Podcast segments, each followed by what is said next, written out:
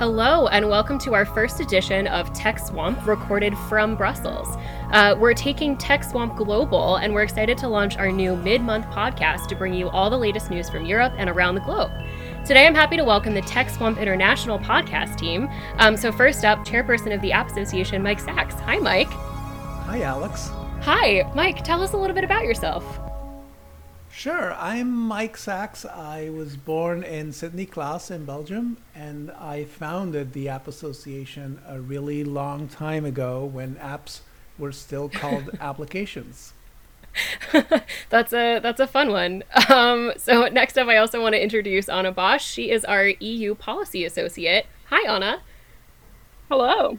Hello, uh, Anna. Tell us a little bit about yourself. Yeah, um, I'm from Rüdesheim am Rhein in Germany, and I've been working on European policy issues for the App Association for about a year now. Awesome. Happy to have you on the team. Um, and finally, we have Morgane Taylor. She is our EU membership manager um, and based in Brussels. Morgane, hi. Hi there. Hi. Um, tell us a little bit about yourself. Yes, I am. Um, so I'm also Belgian from Brussels, and uh, I engage with all our great members here in Europe. Absolutely. Um, so, Mike, why are we bringing TechSwamp to the EU? Well, because we are in the EU, we're, we're in Brussels, we have a great staff here, and we have members all over Europe who are making really wonderful apps. And so a lot of policy is being crafted in Brussels, and uh, we want to be part of those conversations. Um, historically, you know, Europe has always been part of ACT, but it was really GDPR that uh, made Europe a really strong leader in crafting uh, policy uh, for tech companies. And uh, the success of GDPR, I think, has emboldened uh, EU regulators to look at other areas such as privacy and encryption and platforms and competition and liability. And uh, th- they're looking at how these uh, areas will affect uh, app makers and platforms and society in general. And we want to be part of that conversation. So we're very happy to be here and connect our app makers members with uh, people in the commission and in the national governments and uh, talk about the unintended consequences of some of the uh, regulations that people are envisioning, and also about how these regulations could make life better or worse for the SMEs uh, that are our members and their customers. Absolutely. Thank you, Mike. And we're so thrilled to have you guys join the Tech Swamp team officially. Um, but I want to just dive in. Um, so let's get to the content. Uh, for this first edition, uh, we're going to be talking about the upcoming European Digital Services Act, which is aiming to update the EU's 20 year old e commerce directive, uh, which would reg- regulate online platforms. Uh, but first, we're going to do some EU tech history and global headlines. Yes, for tech history, I'm going to talk about the internet before the internet. So, in uh, June 2012, the French telecoms incumbent, France Télécom, decided to end its Minitel services, which was an open online network uh, before the internet.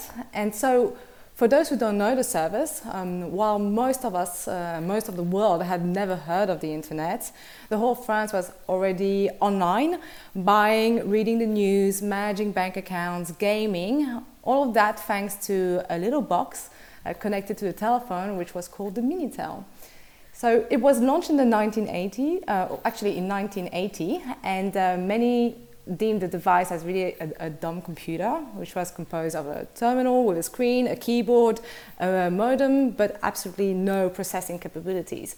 And those terminals were actually uh, given out for free by the state to every French telephone subscriber and provided universal access to its services.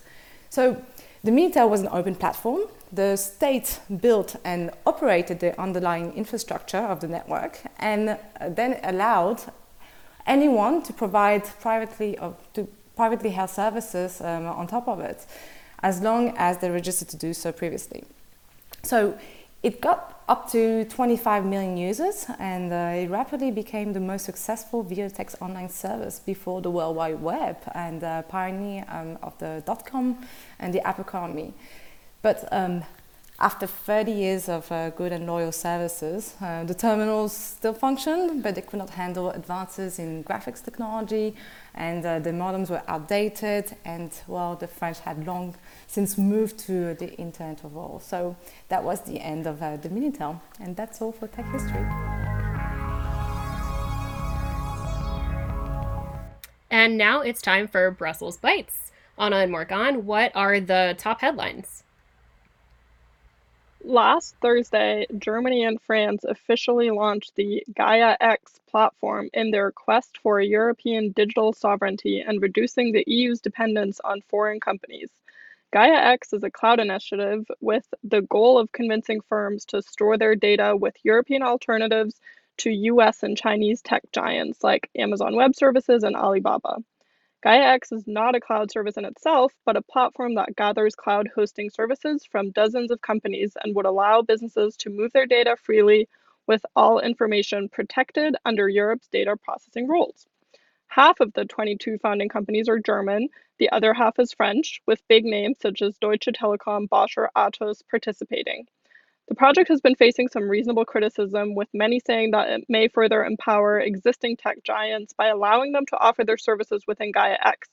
German and French leaders, however, emphasized that this is a pan European project and they encouraged other member states to join as soon as possible.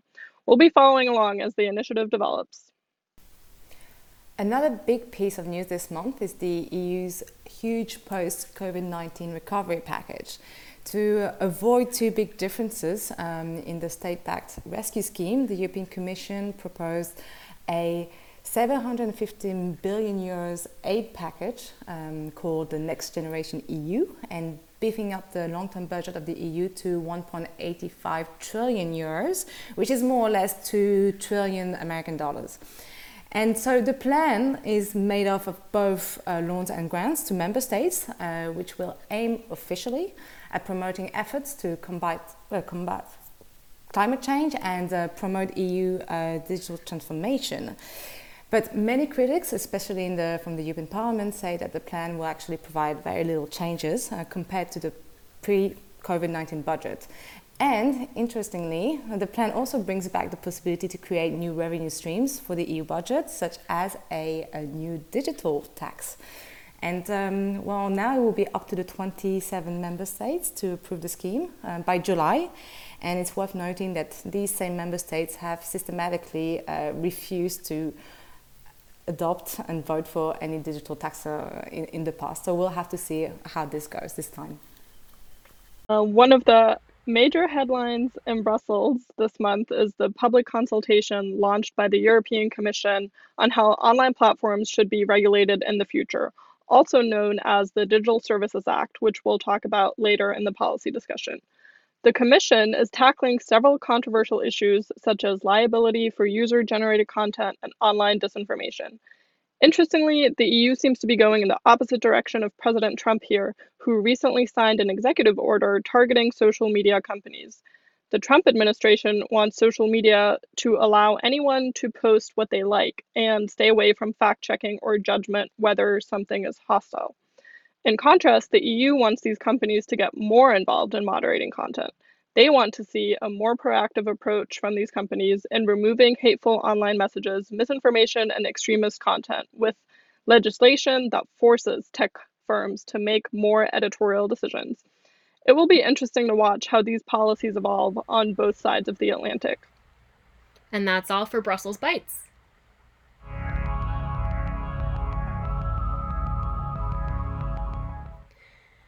There have been lots of talks in Europe on tightening the rules for online platforms and creating a Digital Services Act. So, we're going to go over the different initiatives of the European Commission, uh, the ones that they just launched. Uh, we're going to talk about this with the team uh, and also talk about what the initiatives mean for our members. So, thank you guys in advance for filling us in. Um, so, let's dive right in. First question Why is the EU launching a Digital Services Act uh, and why is it important now? Well, the legal framework for digital services in Europe has been unchanged since the adoption of the e commerce directive in 2000. Um, as a reminder, the e commerce directive provides liability safe harbors for intermediary service providers for the content their users post online. So, this piece of legislation has really been crucial uh, for the development of online services as we know them today. Um, however, today this piece of legislation is 20 years old, and uh, as you know, the internet has changed uh, quite a lot. Airbnb, Facebook did not exist at the time, and these laws, uh, laws need to be reviewed to address all kinds of illegal activities and content online, such as, for example, misinformation. Right, and in addition, uh, there are people in the Commission who believe that there might be systemic problems in the platform economy that obstruct the uh, market entry for small businesses. So they're concerned that larger online platforms are acting as gatekeepers and that they control the platform economy and maybe create unfair uh, competition. And so they are planning further regulations. And uh, the first part of that is to launch uh, four public consultations so that they can gather views and evidence and data from all the interested parties um, on different issues like online safety and freedom of expression and fairness and having a level playing field for the digital economy. And so that's the phase that we're in right now. And then once that's finished, uh, the Commission will provide a concrete legislative proposal in the form of the Digital Service Act package. And that's, that's a really big deal uh, for the digital industries here in Europe. Um, it really will affect all of our members directly. And this new uh, piece of legislation will shape Europe's uh, future digital economy like no other. Absolutely. So, then what do we expect in the Digital Services Act package? So this package will have uh, two main pillars.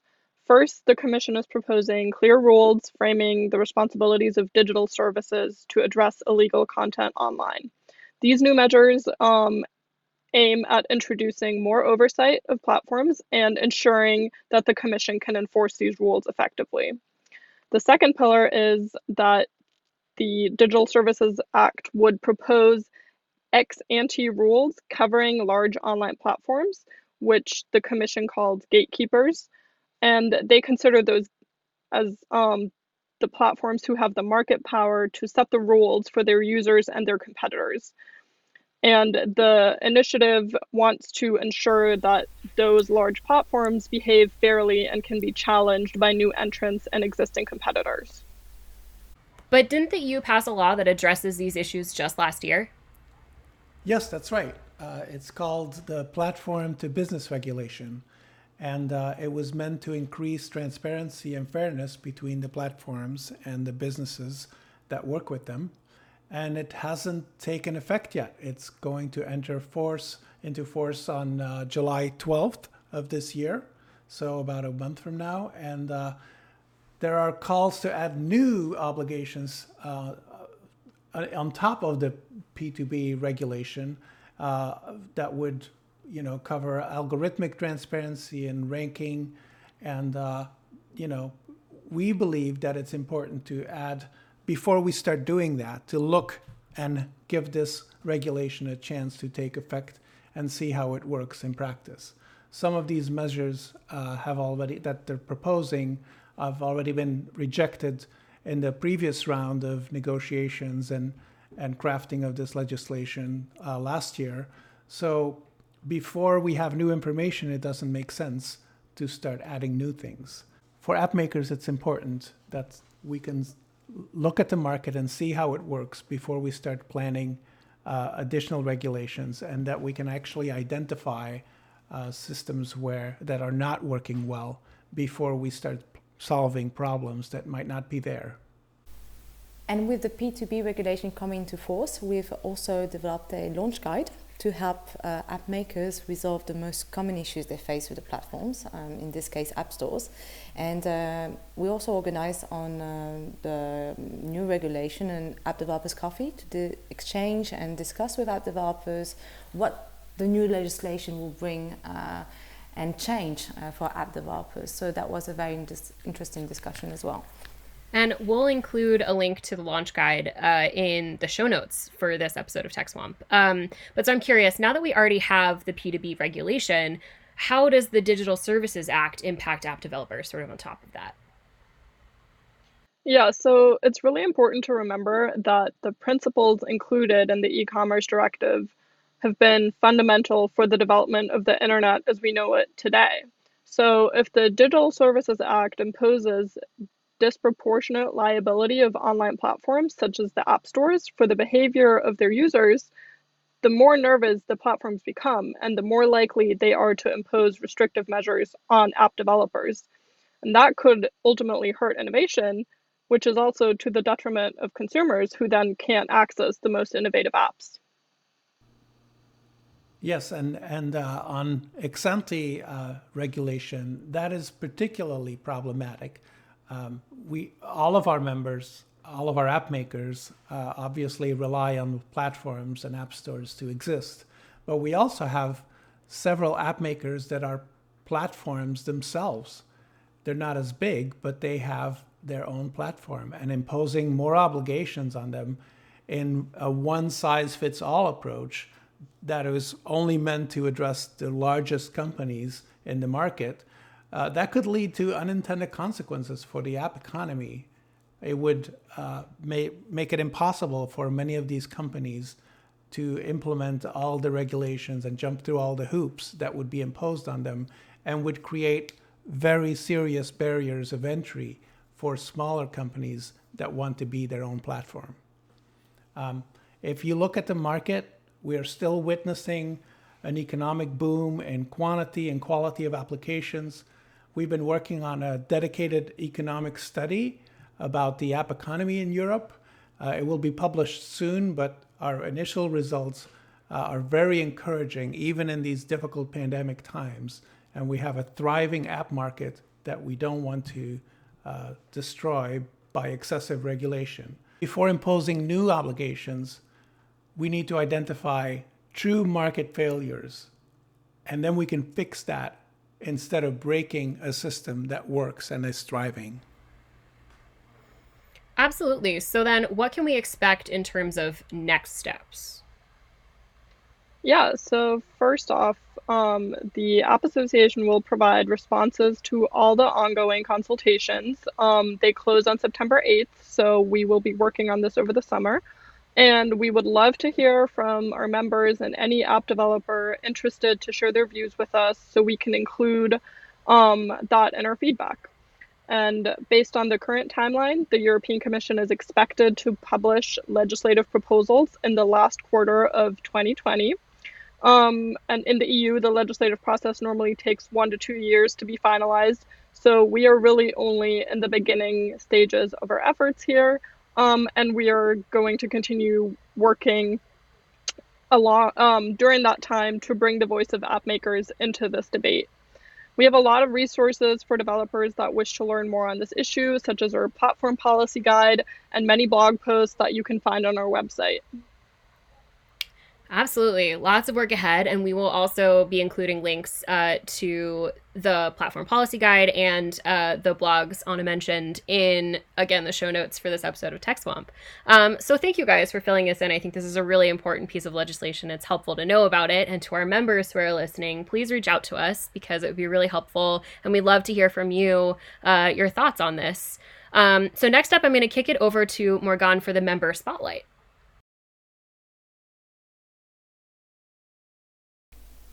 So this month we would like to talk about Wello, uh, which is a great uh, health app from Romania that aims at tackling obesity-related challenges. So Wello told us that according to the World Health Organization, the world's population of obese children is predicted to grow uh, by 60% in uh, 2030. So knowing this, the co-founders, Ejoslav and Dumitriu, both software developers in Romania and that have both suffered from childhood obesity themselves really wanted to uh, address the issue uh, with an app. So they did some research and uh, they found out that if one of the parents suffered from uh, obesity, the chances are uh, 30 to 40 percent that their children will suffer from it too. And um, these odds could even rise up to 80 percent in case both parents are overweight. So very quickly they realized that a solution was needed that worked both for the parents and the children. They started pitching the idea to different stakeholders to create an app that teaches parents and children about nutrition and healthy habits through AI. They, um, and they received uh, just two years ago uh, a grant from the European Commission of 1 million euro to implement the project, and that's how Wello was born. This is fascinating. Um, so, in in practice, how does it all work?